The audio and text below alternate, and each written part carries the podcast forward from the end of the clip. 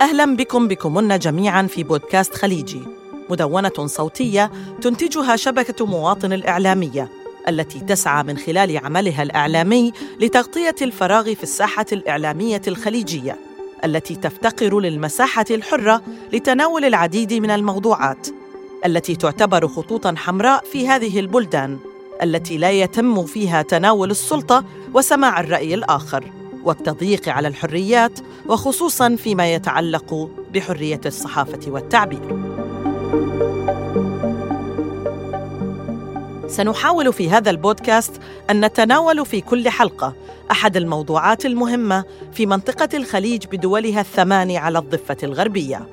ونجيب على أسئلة معينة تتعلق بالسياسة والحريات والديمقراطية بالإضافة للمرأة والمجتمع.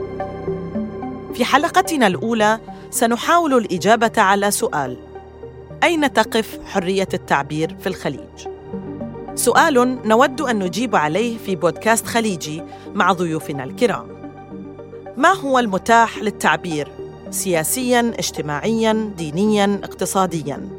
هل نستطيع طرح الأسئلة أم أن هناك موضوعات لا يمكننا تناولها في العلن؟ دائما ما نقرأ تعليقات على موضوعات صحفية أو ينشرها مؤثرون ومؤثرات بما معناه أن هذه الموضوعات ليست للنشر علنا أو هذه قضايا اجتماعية وأسرار بيوت وعائلات لا يجب الخوض فيها وغيرها من التعليقات. معي في هذه الحلقة الفنانة التشكيلية الكويتية الدكتورة شروق أمين. الحاصلة على شهادة الدكتوراه في الكتابة الإبداعية وتعمل في مجال الفن منذ أكثر من ثلاثين عاماً معي أيضاً الناشط الحقوقي العماني والكاتب نبهان الحنشي الذي هو أيضاً المدير التنفيذي للمركز العماني لحقوق الإنسان مرحباً بكما معي في هذه الحلقة التي نريد الإجابة فيها على سؤال هل هناك حرية تعبير في الخليج؟ الميكروفون معك دكتورة شروق. الإجابة للسؤال فيها A و B. لازم أول شيء نفرق بين الخليج والكويت حاليا لما نتكلم عن آه، حرية التعبير. وثانيا لا في الكويت ما في حرية تعبير أبدا وأنا طبعا أكبر مثال لهالشيء في الساحة الفنية. لأن إحنا ما عدنا بمستواهم للأسف بالكويت. إحنا حاليا يعني مغرزين يعني إذا حتى مو بس مغرزين قاعد نرجع إلى الخلف. بطريقة حزينة جدا. ولا بالكويت ما عندنا حريات تعبير أبدا لدرجة إن إحنا قاعد نوصل مرحلة آه، يعني المجلس قاعد يقترح تفرقة الرجل عن المرأة بالدوام الرجل عن المرأة بالجامعة إن نبني مباني جديدة للرجال والنساء بالجامعة. يعني الفلوس هذه كلها اللي راح تروح إلى أشياء سخيفة جدا ما لها أي معنى.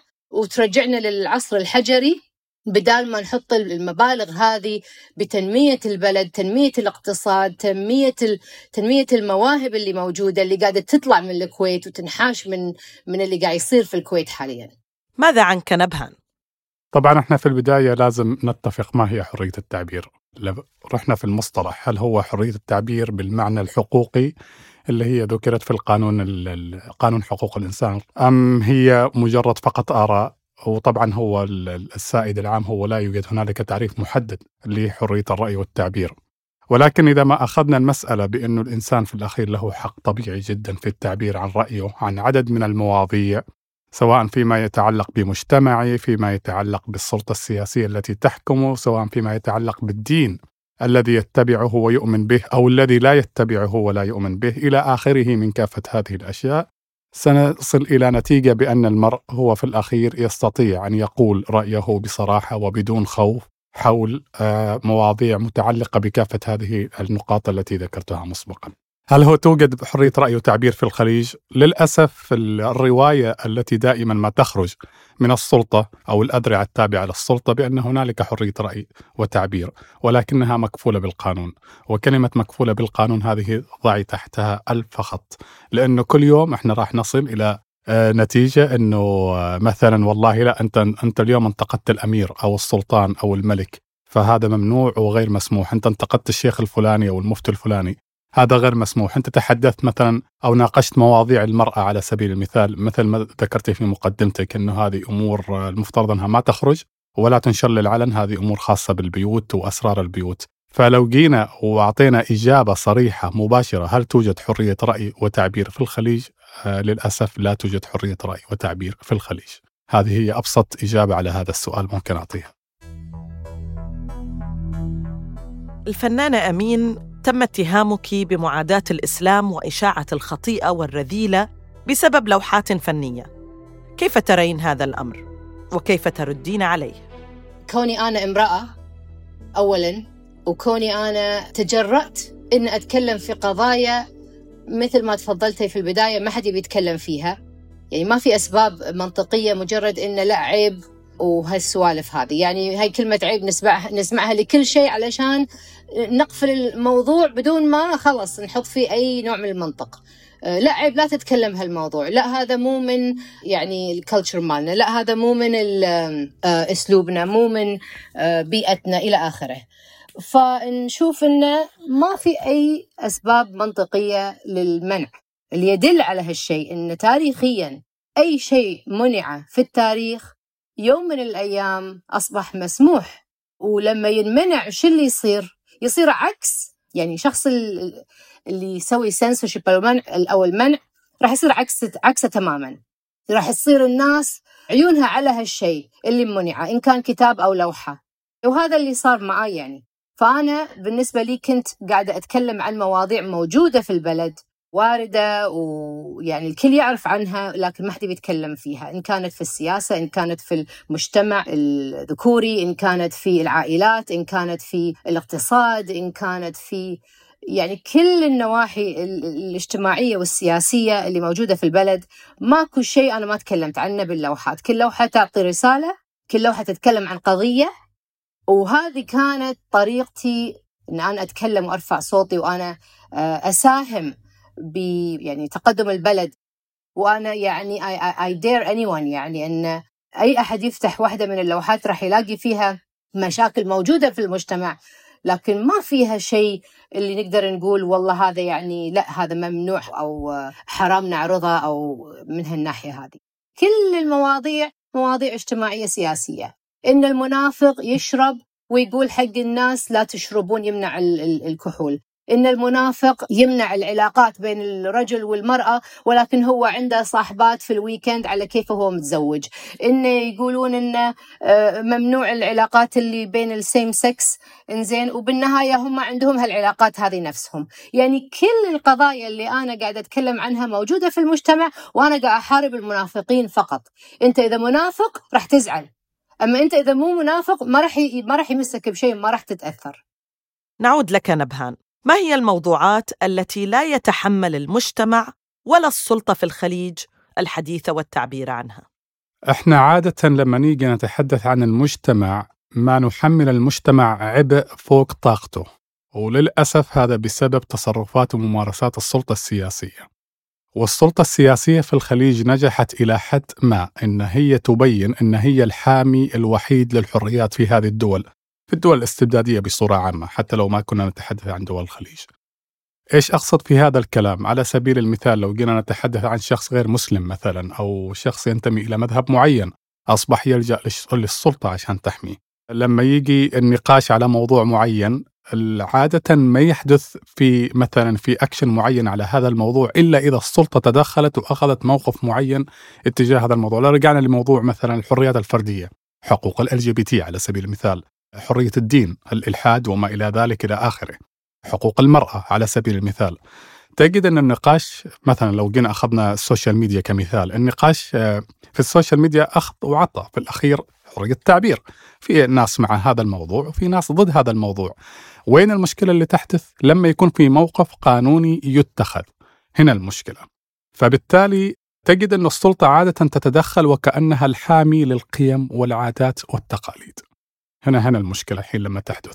طيب أنت مؤمن أن أنت عندك مجتمع متنوع مجتمع اللي فيه المتدين وغير المتدين المتدين في مذاهب مختلفة وما إلى ذلك. فكيف توفر مثلا حماية لفئة معينة والفئة الأخرى تقوم بتهميشها؟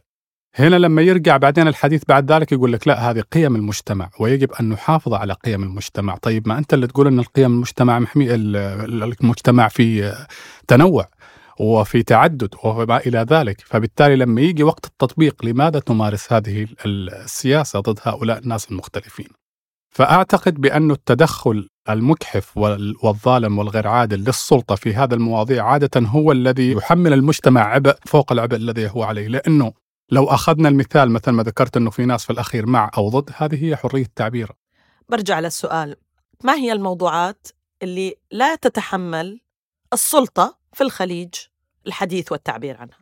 النقطة الأولى والأساسية هي انتقاد السلطات الأشخاص اللي هم على رأس الحكم أو العائلة المالكة أو الحاكمة وتأثر هو التوصيف اللي يعطى هذه من أهم الموضوعات اللي هي دائما ما تكون في تهم جاهزة لو تحدثنا عن طبعا إحنا لازم نؤمن إنه القوانين المحلية في دول الخليج هي كلها نسخ متكررة أساسا.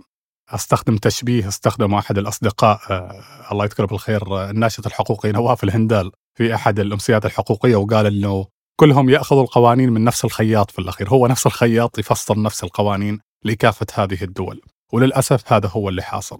فلو جينا مثلا في عمان على سبيل المثال ما هي تهمة انتقاد السلطان؟ هم يسموها إعابة السلطان على سبيل المثال. تحصل السجن من ثلاث إلى عشر سنوات. تهمة جاهزة محطوطة موضوعة وعندك في تهمة اسمها النيل من هيبة الدولة على سبيل المثال. زادوا الحين أيضا تهمة جديدة اللي هي الاسره الأسرة الحاكمة كمان يعني مش فقط السلطان. وهلم جرى طبعا حتى فيما يتعلق بالتظاهر السلمي. قال لك ما في حاجة اسمها تظاهر هذا راح يخل بالامن العام على سبيل المثال. النقطة الأخرى للأسف أيضا اللي زاد الحين النقاشات المتعلقة فيما يتعلق بموضوع المرأة والدعوة إلى حرية المرأة والمساواة وما إلى ذلك وكذلك المواضيع الدينية. والمواضيع الدينية أخذت للأسف الآن منحى خطير جدا في هذا الجانب لأنه أصبح أي انتقاد لأي موضوع ديني الإسلام طبعا أنا أتحدث عن الإسلام أصبح وكأنه كذلك وكأنه إهانة للدين وللإسلام ولعادات المجتمع وقيمه. وتحصل أيضا في تهم جاهزة مثل تهمة التجديف وأيضا فيها سجن ثلاث سنوات. الكتب أصبحت تمنع الآن تصادر أيضا لو كانت متعلقة. أنت ضربتي مثال الآن لضيفتك الأستاذة شروق على سبيل المثال. نشر الخلاعه يعني كمان وات اي يعني؟ فقط لمجرد لوحات هي اللي راح تنشر الخلاعه والفتنة وهذه الأشياء. أصبحت للأسف أصبح في منحى خطير ذاهب إلى منطقه مظلمة تماما معتمة ما عارفين وش نهايتها في الأخير. ولكن هو الهدف منها واضح تماما إنه هو في مجتمع معين بصورة معينة هو هذا اللي يراد له أن يكون موجود في الخليج العربي للأسف. لماذا تعتقدين دكتورة بأن هناك موضوعات لا يسمح بالتعبير عنها؟ وهناك ضوابط.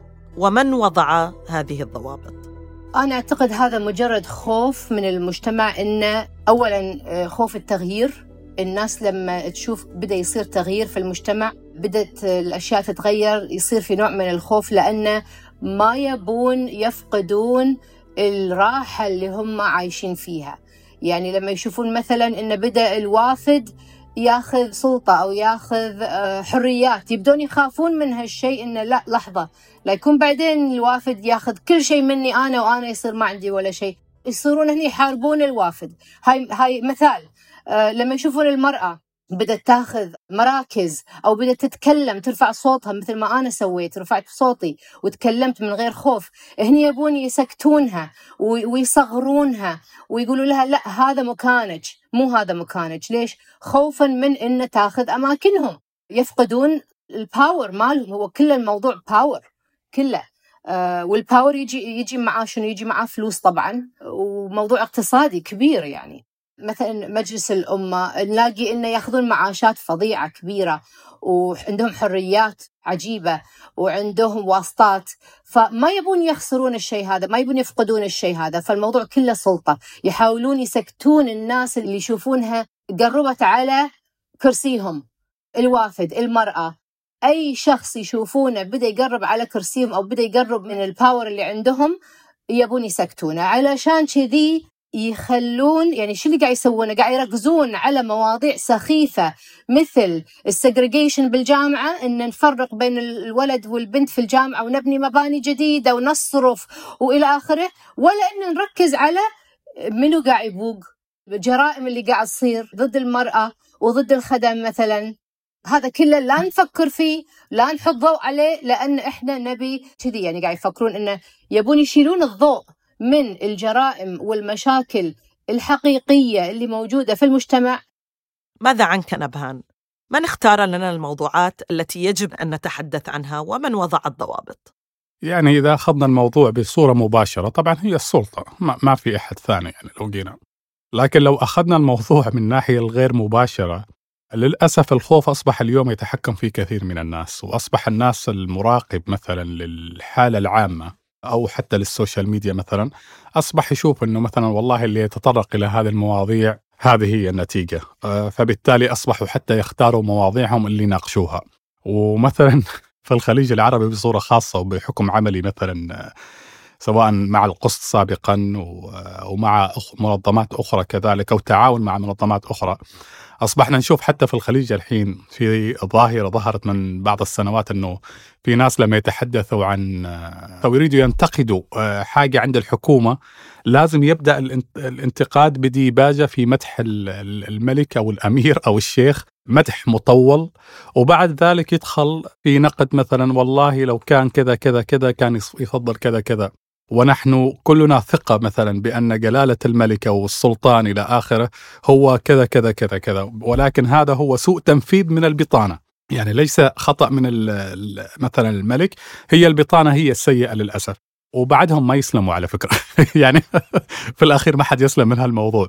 ولكن لأنه الناس أصبحت فقط تبحث عن السلامة يعني اللي هو وصل فيه الإنسان الخليجي اللي شايف الغلط وما قادر يسكت على الغلط ويريد يعبر وفي نفس الوقت هو هامت إنه سلامته. لأنه أنا عندي أشياء كثيرة أخسرها. عندي وظيفتي عندي عيلتي عندي حياتي الخاصة عندي كل هذه الأشياء ما أريد أخسرها وأنا إنسان ما أحب السجن. الخوف للأسف أصبح هو المتحكم الرئيسي اليوم في في المجتمعات الخليجية وأصبحوا الناس بسبب هذا الخوف بسبب الخوف من العقوبة اللي تطبقتها هذه السلطات السياسية أصبحوا يحاولوا يتجنبوا قدر الإمكان أنهم يخوضوا في مواضيع متعلقة بالدين، بالسلطة، بالمرأة، بكل هذه الأشياء.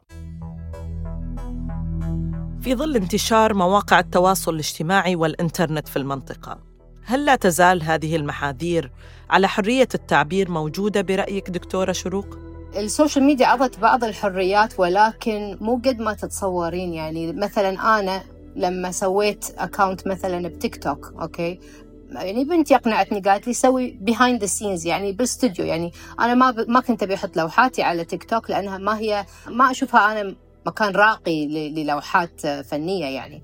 ولكن behind the scenes شنو قاعد يصير في الاستوديو؟ شلون اللوحة تبدأ؟ الألوان تنخلط؟ هالأشياء هذه. بديت أنا ال account خلال أربعة أيام لقيت إنه صار عندي views بالمئات الآلاف ولأن ال location كويت كلهم بدأوا يسوون report report report يشتكون علي إن أنا قاعدة أرسم لابسة مثلا أنا إيدي مبينة كتفي مبين اللوحة فيها مثلا بطن مبينة. بدأ ال bot يشيل اللوحات فأنا سكرت ال account completely فحتى بالإنستغرام يعني حتى بالتويتر إذا أحد اشتكى عليك أو سوى report راح ينشال ال account فما في الحريات اللي إحنا نتصورها. هاي المشكلة. إحنا عبالنا عندنا حريات بال social media. لا مو موجودة مثل ما إحنا نتصور.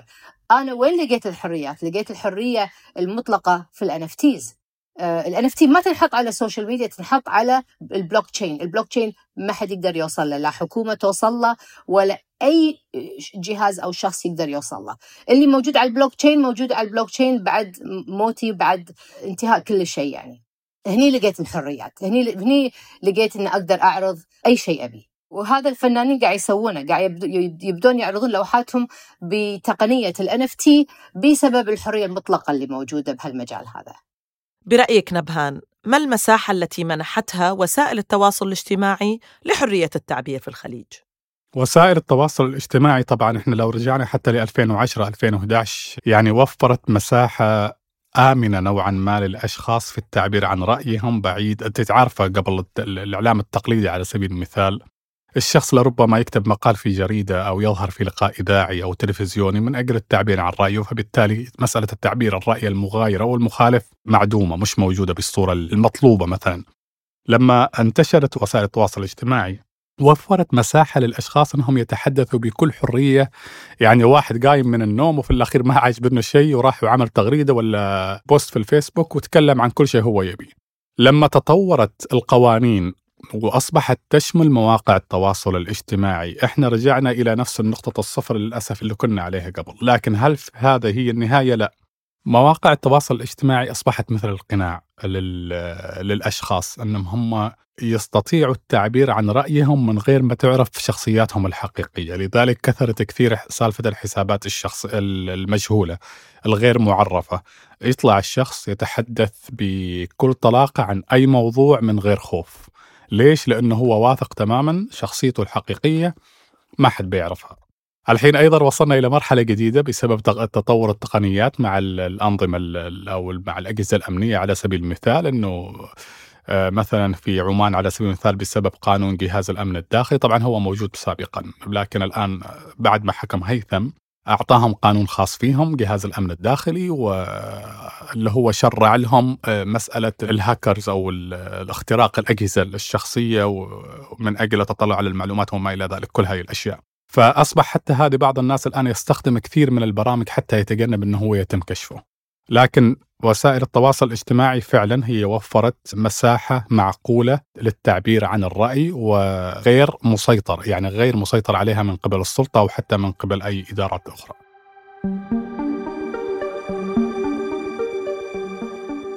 لا تزال حرية التعبير محدودة حتى في وسائل التواصل الاجتماعي رغم كسرها العديد من القواعد والمعتاد وكذلك الخطوط الحمراء والأسباب متعددة كما ناقشنا مع ضيفينا الدكتورة الفنانة شروق أمين والناشط الحقوقي نبهان الحنشي. أتمنى من خلال هذا النقاش إننا استطعنا طرح إجابات تفتح الأفق وتساعد في طرح المزيد من الأسئلة عن ماهية حرية التعبير وكيفية التعبير ووسائل القمع المجتمعية والسلطوية وكيف لنا أن نتخطى ذلك.